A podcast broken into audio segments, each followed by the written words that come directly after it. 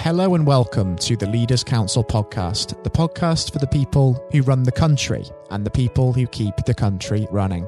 My name is Scott Challinor, and you join us on a rainy autumn day here in the capital as once again we bring together a variety of distinct perspectives on leadership. First and foremost on the programme this evening, I'm delighted to welcome Karen Cornacchia. Karen is the Managing Director at Le Maitre Limited, a world leader in manufacturing pyrotechnics and special effects for all the major rock and roll artists, theme parks, theatres, television, and live events.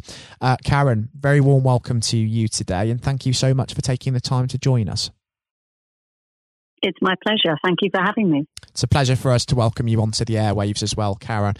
The whole reason we are here is to discuss leadership and really bring that into focus. But rather than diving straight into that subject, I feel it's appropriate that we start with the ongoing COVID 19 situation, purely because it has proven to be one of the most significant challenges of our time for leaders within all walks of life. So, how has it affected you and your operations, particularly on the live event side of things?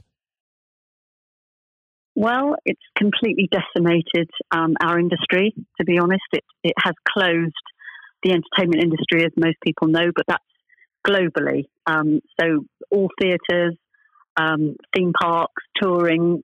The only thing probably that's going is TV, but they're not really using much special effects. Um, so, it, it, literally has shut it down entirely. We have been closed since um, the 13th of, of uh, March um, basically we found out that uh, Disney were closing and Broadway was, was shutting its doors.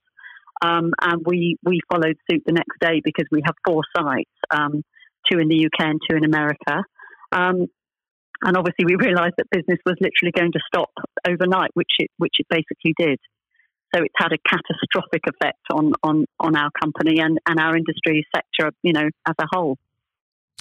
And even though, in say one or two years' time, we may have a working vaccine and COVID 19 may no longer be an issue, do you think that the changes to the industry that are coming about as a result of the lockdown period could mean that there is some hangover in the sector for quite some time, given that consumer confidence might take time to come back? People might be travelling around less for still some years? I think those factors will, will definitely play a part in it being very slow, but I think it's also that what, one of the big factors that will, will have a huge impact on the on the industry as a whole is the fact that so many people will no longer be able to stay in this industry while they waited out. Unfortunately, there are literally hundreds of thousands of jobs um, that people can't. They're not being able to feed their families right now. I mean, as soon as as soon as furlough ends, and some of those people have actually kind of fallen through the cracks of furlough anyway, those in between jobs and freelancers. Um, they literally can't feed their families at this point. So they are having to go and find other jobs. And I think the biggest problem is that our industry is has been built on a huge amount of knowledge and expertise over the years. It takes a long time to learn the kind of trade that we're in. Um, so there's an awful lot of specialist knowledge that's going to be lost um, because eventually, when finally this does come back, um, people will have had to have moved on. Um, and, and, I think that's going to have a, a, massive effect on, on how this goes forward in the future. So those companies, I mean, we, we, as, as you say, we've been going for 40 years. Um, you can imagine the kind of knowledge that you build up in such a niche business mm. where there are probably only a handful of people doing what we do over the years. Um, that will be lost eventually because you can only sustain this for so long when you have had no trade mm. for six or seven months. Exactly right. And this is where the government is having to step in to try and help industry where there are gaps. And have you found that you've been getting the support that you need, or has it been a little bit more complicated than that? I think it's been complicated, but I, am certainly not going to say the government haven't been supportive because whilst there, there may be lots of areas that people can argue about, they have helped um, industry during this, this closure. Um, but I think at the end of it, when that comes to an end, there is only so much um, that we can do with a company when you have no business. And of course, all the people that we sell to are basically in the entertainment industry. That's who, that's our client base. Um, so if there are no theatres and no touring and nothing happening, um, you either need the, the continuing support um, or you need something that takes its place. Mm. But I think the difficulty has been um, is the fact that they're offering something now. I, I think looking at it, it, it, pays something like a third um, of wages, but that's still no help if you don't. If the industry that you deal with mm. is literally closed, so you've got no orders. You still have to pay for your business to carry on. There are still, you know, there are still outgoings every month. So I don't think they're doing enough now. Um, that's the truth. By the time, you know, furlough, I think it's okay for companies that have a certain amount of trade. But if you shut an industry, then you, you obviously need to support it. And, and that hasn't happened in our, in our business at all. So I think we haven't mm. had the kind of funding we need in the arts, in the manufacturing, generally in entertainment. Anybody that falls within that sector is not getting ongoing support now. And there will be hundreds of thousands of jobs going, and many companies will fail for sure in the next few months. Mm. It's certainly a troubling time for the uh, the industry um, over the uh, the next few months, and we'll certainly be keeping an eye on things um, here as well as to how things do transpire. Um, I can imagine that with all of the anxiety of job losses um, looming large, it's difficult as a leader to try and manage all of that because the importance of mental health and well-being has been thrust very much back into the limelight by this pandemic, and I can imagine that there's probably more concern than ever at this point in time, particularly particularly in your sector? Um, I think there is for everyone, to be honest with you. But yes, there's, there's more uncertainty in our sector. Um, but in terms of, of leading, I, I, think it's almost impossible. I mean, I have been in this business for 40 years, and I have, I am naturally a decisive person who leads. That that's it's especially in this particular type of industry because you need to be a troubleshooter. You're constantly being thrown um, obstacles that you have to overcome. You have to find solutions, and that's what I do well. But it's very difficult to lead um, unencumbered when basically your authority has been taken away from you. You know, when you run your own business, your authority in terms of the people that you have working under you and making decisions, you can't make decisions if the government has said your industry is shut. That that that leadership has just it's been lost overnight. And that's the problem. We're now trying to manage people, but without having the authority to say, okay, look, we're going to open and we're going to sell to this sector. That doesn't exist for us now. So it's it's a difficult position to be in. Mm. And I can imagine it's probably been the most significant learning curve of all of your years in the industry, simply because there is so much uncertainty and you're having to think on your feet so much and just be reactive to changing guidelines and changing circumstances. It's so difficult to actually plan ahead and be proactive. Absolutely. And, and I think feeling out of control, which is the first time, honestly, in, in, in my life in terms of my, uh, you know, my career, that I have not felt I've got control over what's going to happen. Because, you know, I think everyone who, who runs a company, there's always a plan A, B, and C. I mean, that's how you, you know, that's how you work. If this doesn't manage, you know, if it doesn't work out the way I want, then we go to this, this plan. Um, but it's impossible to have a plan because it's changing every day. It's opening, then it's closing. You know, we had some hope a while ago when they said that they thought pantomimes were going to go ahead. Um, the theme parks were beginning to, you know, Disney was talking about opening. Um, all these areas were kind of, you know, were, were, beginning to show some progress, and we thought, well, this is great. But then the next thing is pantomimes aren't happening. I mean, I understand in England there's, there's protests today of um, lots of actors and and uh, people in musicals taking to the streets in their costumes. Um, but that's another thing. That's a massive. Um, that's a massive area where we, we every year, you know, we supply all the theatres in England with pyrotechnics. Um, that's gone. So you know, all these things. It's it's just it's it's like we don't have any. However diverse you are, everything that we we deal with, even though we deal with um, different countries, they're all in the same predicament. So it's not like you can say, all right, well, this is going badly wrong here, but we can go to that area. They're all closed. So, you know, as I say, theme parks are one of the things that we deal with. So if, if for instance, theatres were closed, but theme parks were open, we'd be in a good position, but we're not because everything we deal with is closed. So yeah, it's it's it's incredibly hard and incredibly hard to lead when you you don't know what's going to happen tomorrow. Mm, and it's out of our is. control, basically. It is. It, it's a catch 22 situation where you're having to lead and you're having to be a beacon of inspiration and hope for people, try and keep people motivated. And it's so difficult when the information that's out there isn't always clear and you just don't know what is uh, going to happen. So, when yeah. you're faced with such a problem, and you are needing to find some inspiration when it seems as if the chips are down and everything is against you, where is it that you're tending to look to during this time to try and find some direction and some real motivation for yourself? Um, well, I'm naturally a positive person, um, and I always believe that there are solutions um, to everything. Uh, it's finding that solution and it's trying to, to overcome all the things in, in your way to get to that solution. But we are looking at um, we are looking at our smoke machine side um, to assist um, in this COVID situation. We've been doing our own investigations and tests to try and come up with something that may assist, and we actually think we, we may have come up with something.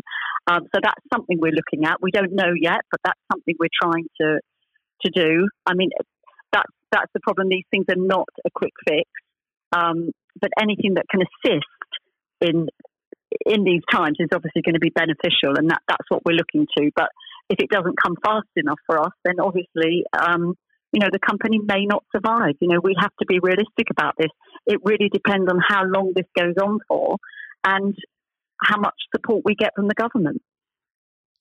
It is certainly going to be a challenging time in the uh, next few months, and that is something that I do want to address just before we do wrap things up on the uh, the program, Karen, because we know that we're still going to be in this for the long haul yet, by the look of things. But as we continue to grapple with this new normal and the industry continues to weather the impact of this, um, what is it that you're really hoping you can achieve over the next year, and where do you see yourselves being in twelve months, even if the forecast is a little bit bleak? Well, I think there is always going to be a place for what we um, for what we provide, and I think that people, when they come back online after having such a horrendous time um, in the last year, I think people will want entertainment again. That's a natural part of who we are and what we enjoy, and I think everybody feels that. Um, so I'm hopeful um, that there will be a place, I think that people will have had to have consolidated. That's something we have no choice in doing. Um, it may we may come back much smaller in a different way in a different guise, um, and that's all I can hope for. Really, that we will find a way um, to re-establish. And I think people will work in a different way. You know, they will learn how to reduce overhead. I think we've all learned one thing is that we probably need a lot less than we thought we did before. Um, I think that means, you know, personally and in terms of business. Um, and I think we will be smaller. I think thing, things will be condensed automatically when we come back online because there's no other way of doing it. Um, and I hope that with the knowledge that we've got and the fact that there are very few people um, who do what we do, that there will still be a place for us. Um, it's just finding a way to survive until mm. until things do come back online there will certainly be a place for what you do in uh, the uh, the future for sure. That is uh, for certain, Karen. But as you say, it's just a case of being able to see out the interim period, and I certainly hope that industry operators such as yourselves will be able to do that. And I actually think, just given how thought provoking it's been having you join us on today's program, I'd love to welcome you back onto the show at some point in this next year, just to see how things are coming along, and hopefully there will be some good news to share. I really do hope so. Thank you so much. I've thoroughly enjoyed your company on the air uh, today, Karen. It's been wonderful hearing you come on and share your views, and it is something that does need to be heard for sure. And most importantly, until we do touch base again, please do take care and stay safe with everything still going on, and that goes for everybody at Le Maitre as well. That's very kind. Thank you so much, and thank you for having me. I'd also reiterate that message to all of our listeners tuning in. Do please continue to look after yourselves and be considerate of others because it does make a real, real difference in saving lives.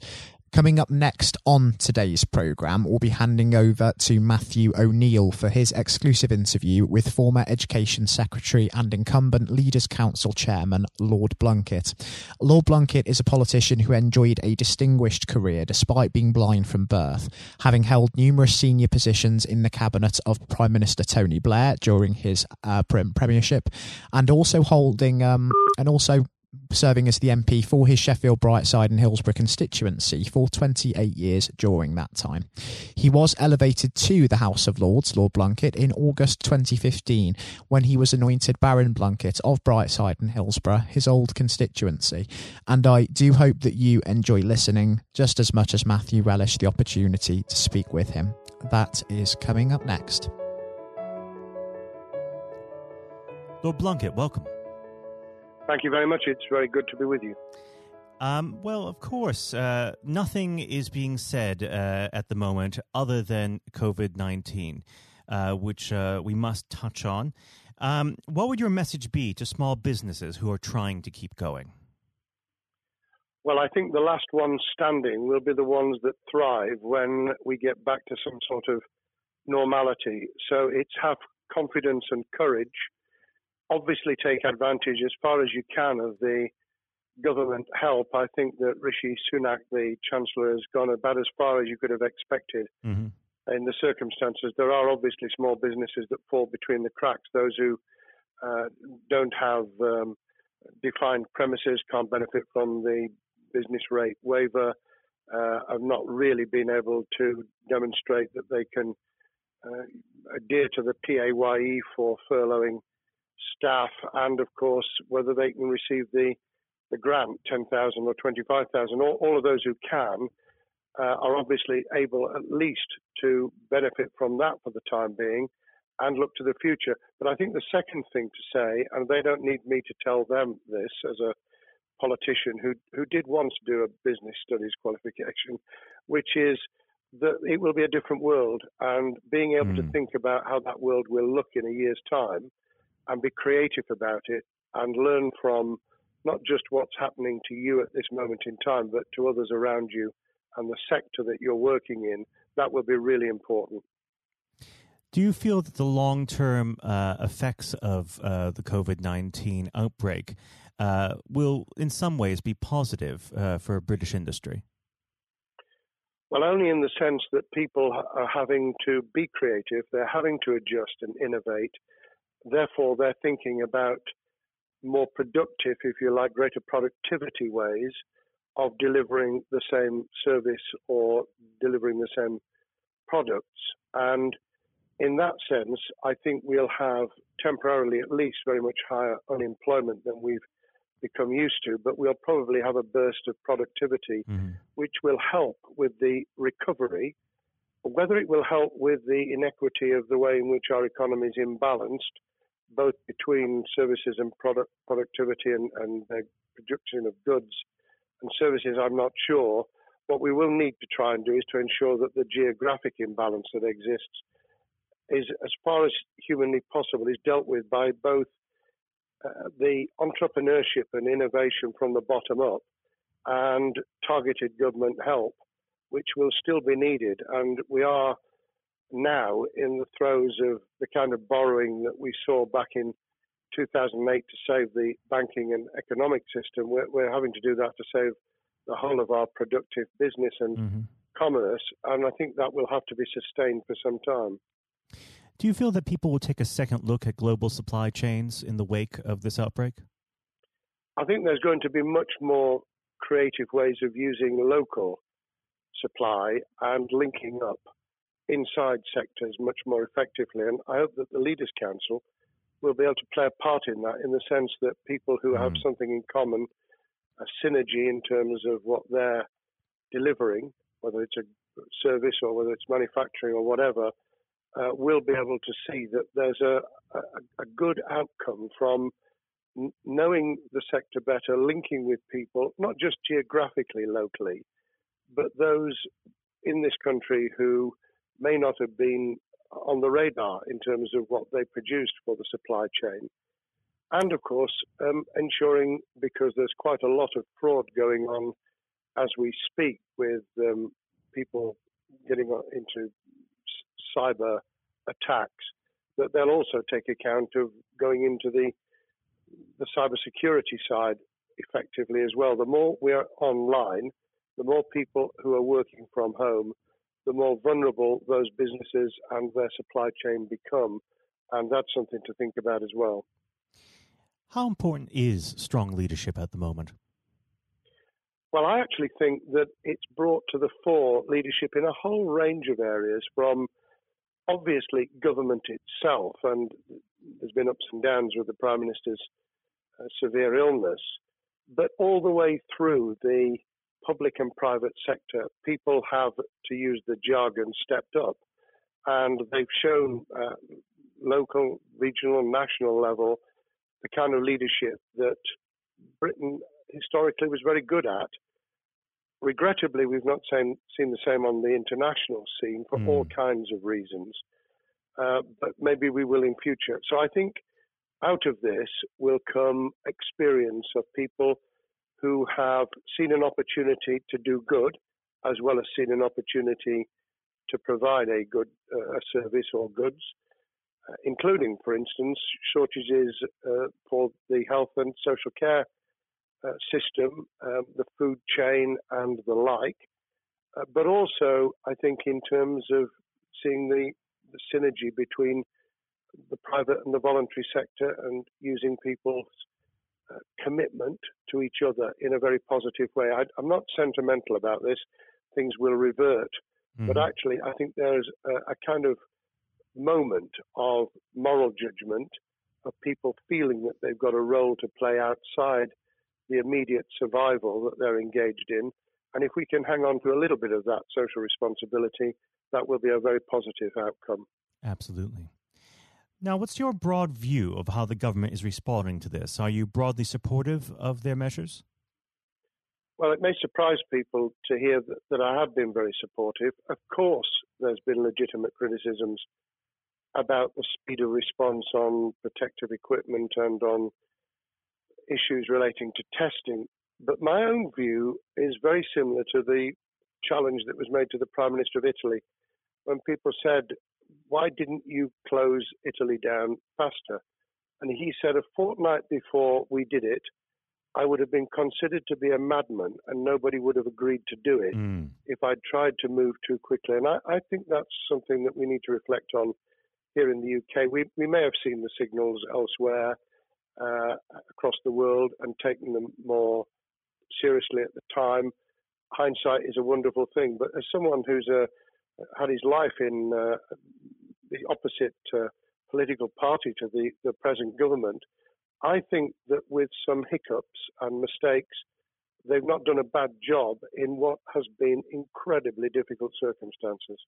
And you're absolutely right. In a in a liberal uh, democracy that we live in, it's it's very difficult for people to swallow orders given to them from government. Um, well, the the UK and um, and the US, and to some extent to the Scandinavian countries, have a very different interest, uh, history, and, and therefore interest in maintaining the freedom to decide and the persuasion and mm. consent that's required uh, those countries that have experienced one way or another totalitarianism over the last century have a slightly different way of coming at this. Mm. I don't want to exaggerate it, but I think that that's why getting the balance right of getting people to go along with what you want them to do in their interests as well as the nation as a whole is a sensible, proportional balance. And I think we now need to adjust to the coming out of the crisis gradually, uh, readjusting to recovery uh, in the same way. Now, something you've mentioned recently on this balance is uh, the police overreach in the enforcement of the COVID 19 uh, structures that have been put in place. What have they done right, and where have they gone too far? Well, I think that they were interpreting what was not necessarily as clear advice as it might have been for all kinds of reasons, because people were feeling their way. I think what's come out of it has been uh, a demonstration by local police services in some parts of the country that they could get people to do what was needed without the heavy hand of drones overhead mm. or people being told that they you know shouldn't be walking in the street because this was all about self isolation not incarceration it was about getting people not to pass the infection on to each other and therefore to provide distance rather than to make our lives a misery. Those police services that adopted that policing by consent and chivvying people along did really well. Those who went over the top, I think, soon got a very substantial pushback. And one of the strengths of our democracy is that you could have that debate. People could say, I'm terribly sorry, we, we think the police force in our area has gone over the top. And that in itself is a constraint and uh, a readjustment. That, that's another strength of um, living in a country where you can have opinions and express them without actually being thought to be a fool. Now, of course, uh, the government has faced criticism uh, that they were slow to react, uh, and Boris Johnson wasn't present at the early COVID 19 COBRA meetings. Now, uh, number 10 has claimed that this is normal practice. Uh, the health secretary often chairs COBRA meetings uh, related to health.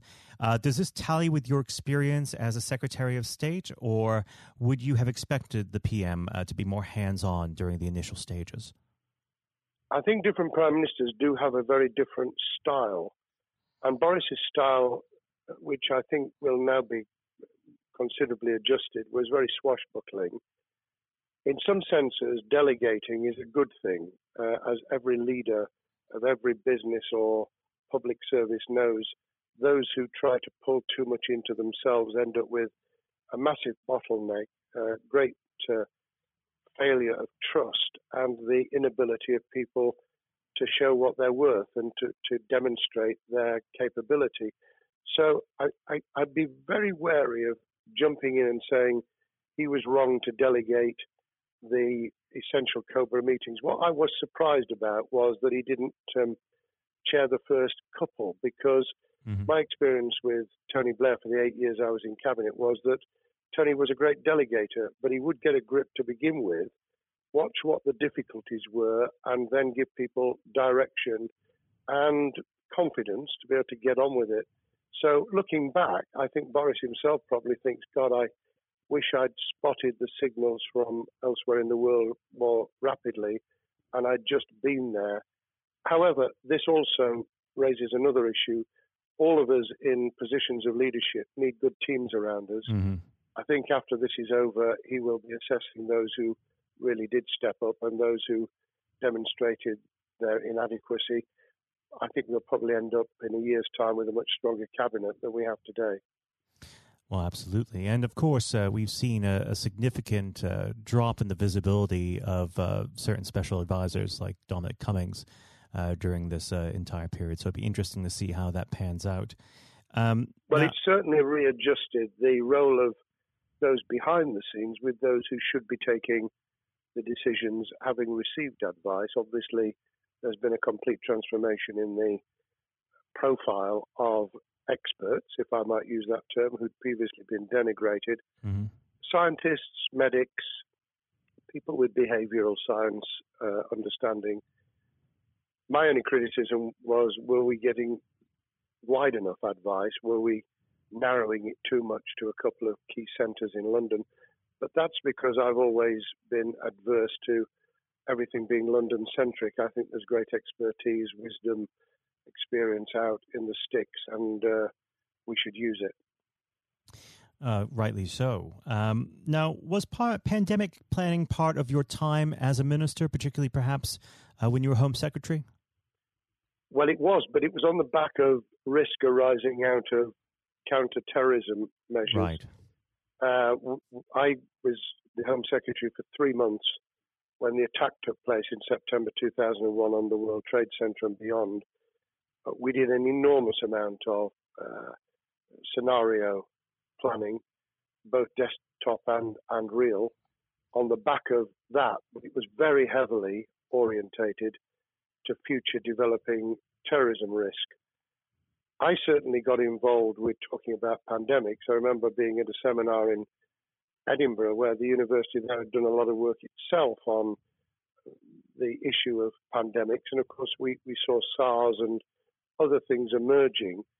I, I think it would, people have criticized the government for not picking up the report from 2015, five years ago.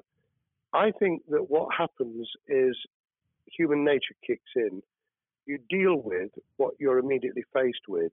Mm. You you can you can sponsor reports, and this is true of business planning, of course, as well, and scenario planning for what business continuity will look like, recovery plans for business, what will happen if um, there's a cyber attack, what happens if there's an energy sh- uh, shutdown. Um, these kind of things you, you can look at, but you're immediately turning your eyes to what's in front of you. And had we picked up a bit more on the danger from Ebola and SARS and what have you in the past, then we might have said, what if something hits us in the developed nations that we don't have a vaccine for, mm-hmm. that we can't immediately whisk up uh, protective materials or equipment or, for that matter, medicines that help with recovery, all of which we now see are a danger. I think this will make an enormous difference to the planning for the for the years ahead. I hope it will be widened so that we don't just look at what's happened, but very rarely do you see something exactly repeat itself. Some of the circumstances will be, but others won't. So that's why I've put emphasis in what I talk about on looking at the other virus, the cyber attack uh, scenario, mm-hmm. which could be just as dangerous in a uh, a world of just-in-time provision. One of the miracles of uh, the modern developed world, except for the very poor, has been the distribution of food. A lot of it on computerized, uh, technologically advanced systems. If that were to come down, we'd be in real trouble. So I think we need to think those sort of scenarios as well. So have a full plan across uh, both sectors: uh, biological warfare, pandemics, and uh, cyber warfare. Yes, and to do so on different levels. I think again, thinking of thinking global but acting local, we mm. need a lot more to think about what would happen if something took shape that actually broke down those national and global chains and how we would cope. And without, uh, obviously, we've got enough fear and anxiety to last a lifetime without uh, creating even more anxiety. We can think about those things for the future in a more rational way, I think. Now, aside from the physical uh, threat of the virus, one of the things that people are vastly worried about is the effect on uh, the economy, not just national economy, but also the world economy. Um, now, it, it, has been said by certain parties, um, and uh, I'd like to garner your uh, thoughts on this. Is there a danger of the effects of the lockdown being even worse than those of the virus? Were it be prolonged, I fear that that balance would tip the other way. It is about proportionality. It is about balance. It's the wisdom of Solomon, really, to to get the moment right when you start to move and then to move quickly. There's no doubt whatsoever that we are stocking up, not just on the economic and employment front, which will be devastating enough, but on the health and social well-being front, enormous challenges, and they will need careful handling because there's a lot of people whose lives, for a variety of reasons, are at risk in the future on a scale that we've been dealing with over the, the um, immediate handling of the pandemic, concentrating really hard on those affected by COVID 19, those sadly who have died or been seriously incapacitated, that will roll over into the economic, the social, the mental health, and cultural well being of the nation. And that will need all of us to pull together as well. Absolutely. Now, do you believe the government's doing enough for business? I think that the speed of reaction once the scale of the pandemic was clear was very good. I've praised Rishi Sunak for his action. Uh, remember, a chancellor who only just come into office was planning to deliver the budget in the middle of March and has had three, at least three equivalent budgets since.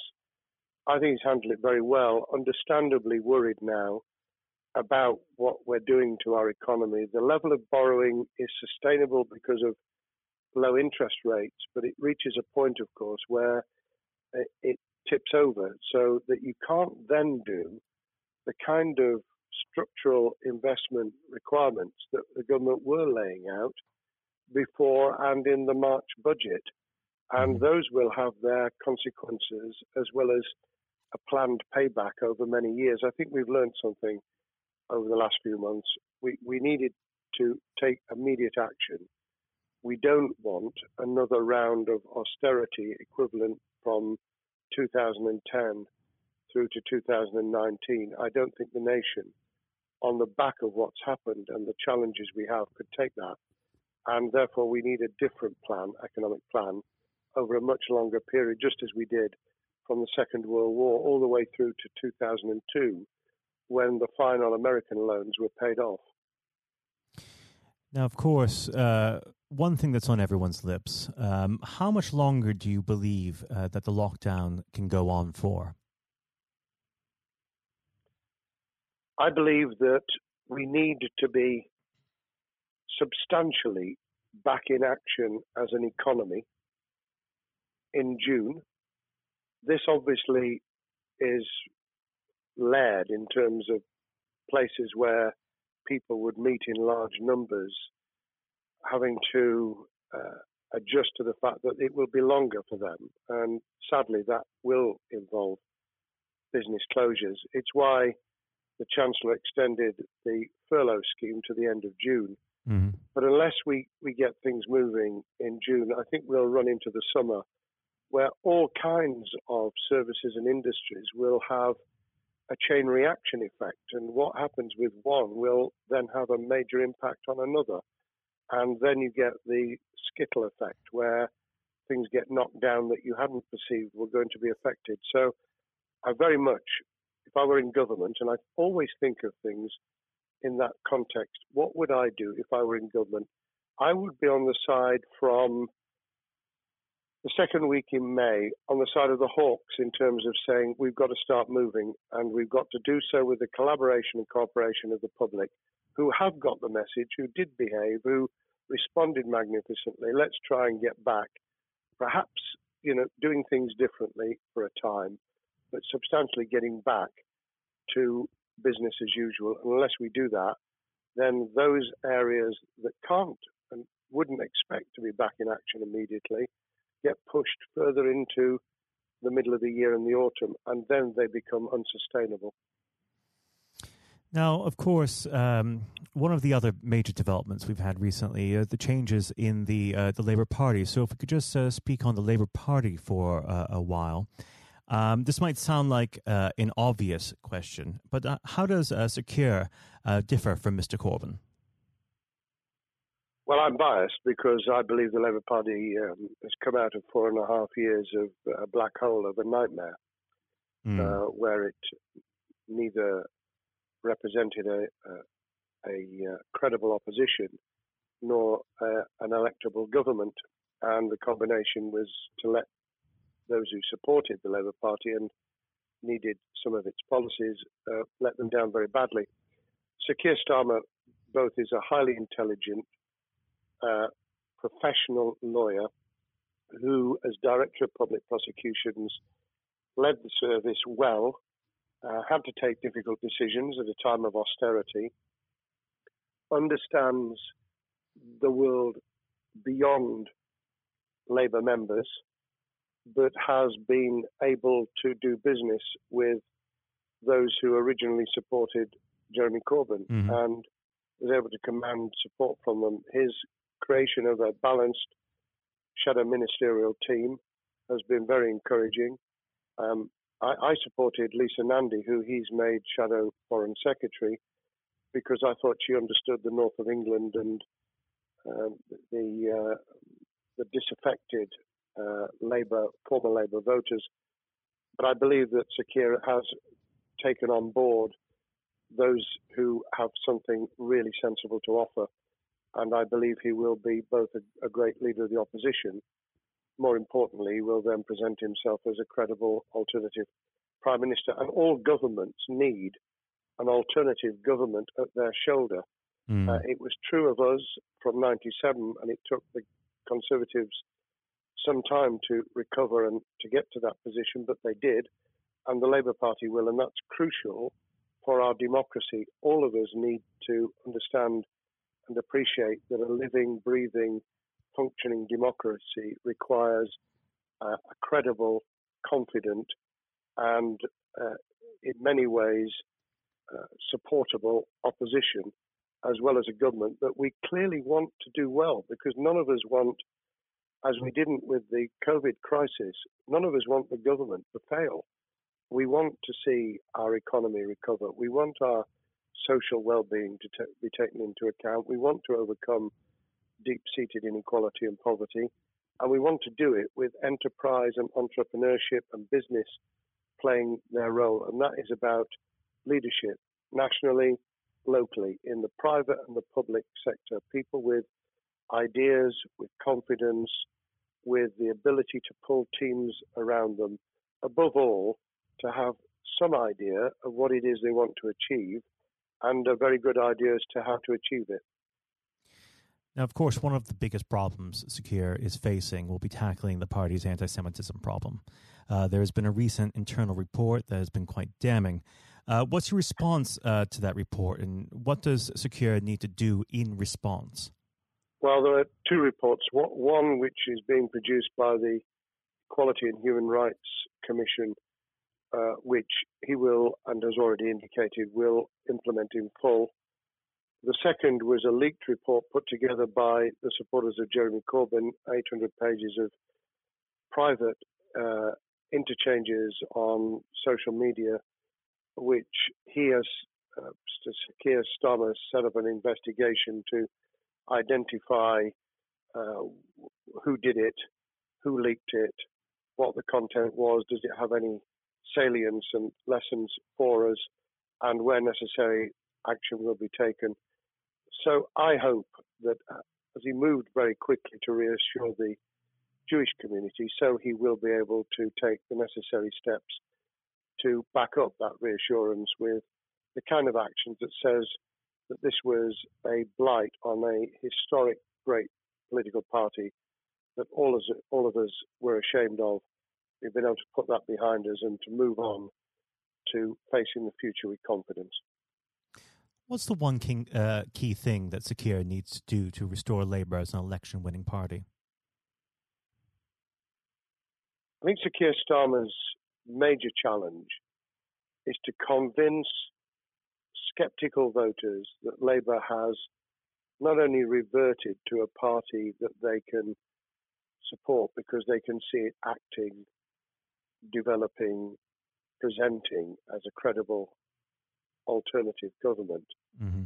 but also that the lessons have been learned from the fiasco from 2015 onwards. In other words, there have to be very clear signals of substantial change, not just the right words, not just reassurance that we're not uh, going back to some of the crazier uh, policies, but actually that we've understood why the electorate rejected those policies so substantially in December 2019. If people get that message, they'll understand that the Labour Party has changed, as it did in the 1980s and early 90s, to become the electable government with the greatest majority in historic majority, even greater than 1945, which I was privileged to able to take advantage of in 1997 when I joined the cabinet.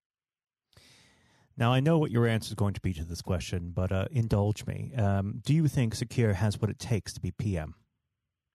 Yes, I do. I think he has the background, he has the experience, he has the professionalism, he has the forensic uh, mindset, and he has the confidence to have put a team around him which will ensure that it will work. And those elements are true of all leaders.